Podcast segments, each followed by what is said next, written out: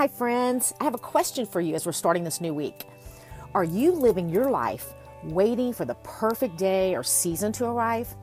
Spending your days thinking that you are missing out on something, and if you just had that perfect job, house, or spouse, that your life would be perfect?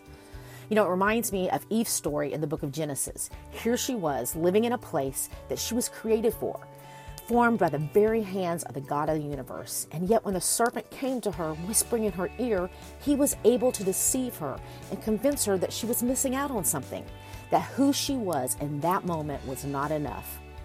And she fell for his lies. So I want you to take a minute on this Monday and ask yourself, do I believe that in this exact moment in my life, today, the God of the universe says that I am enough?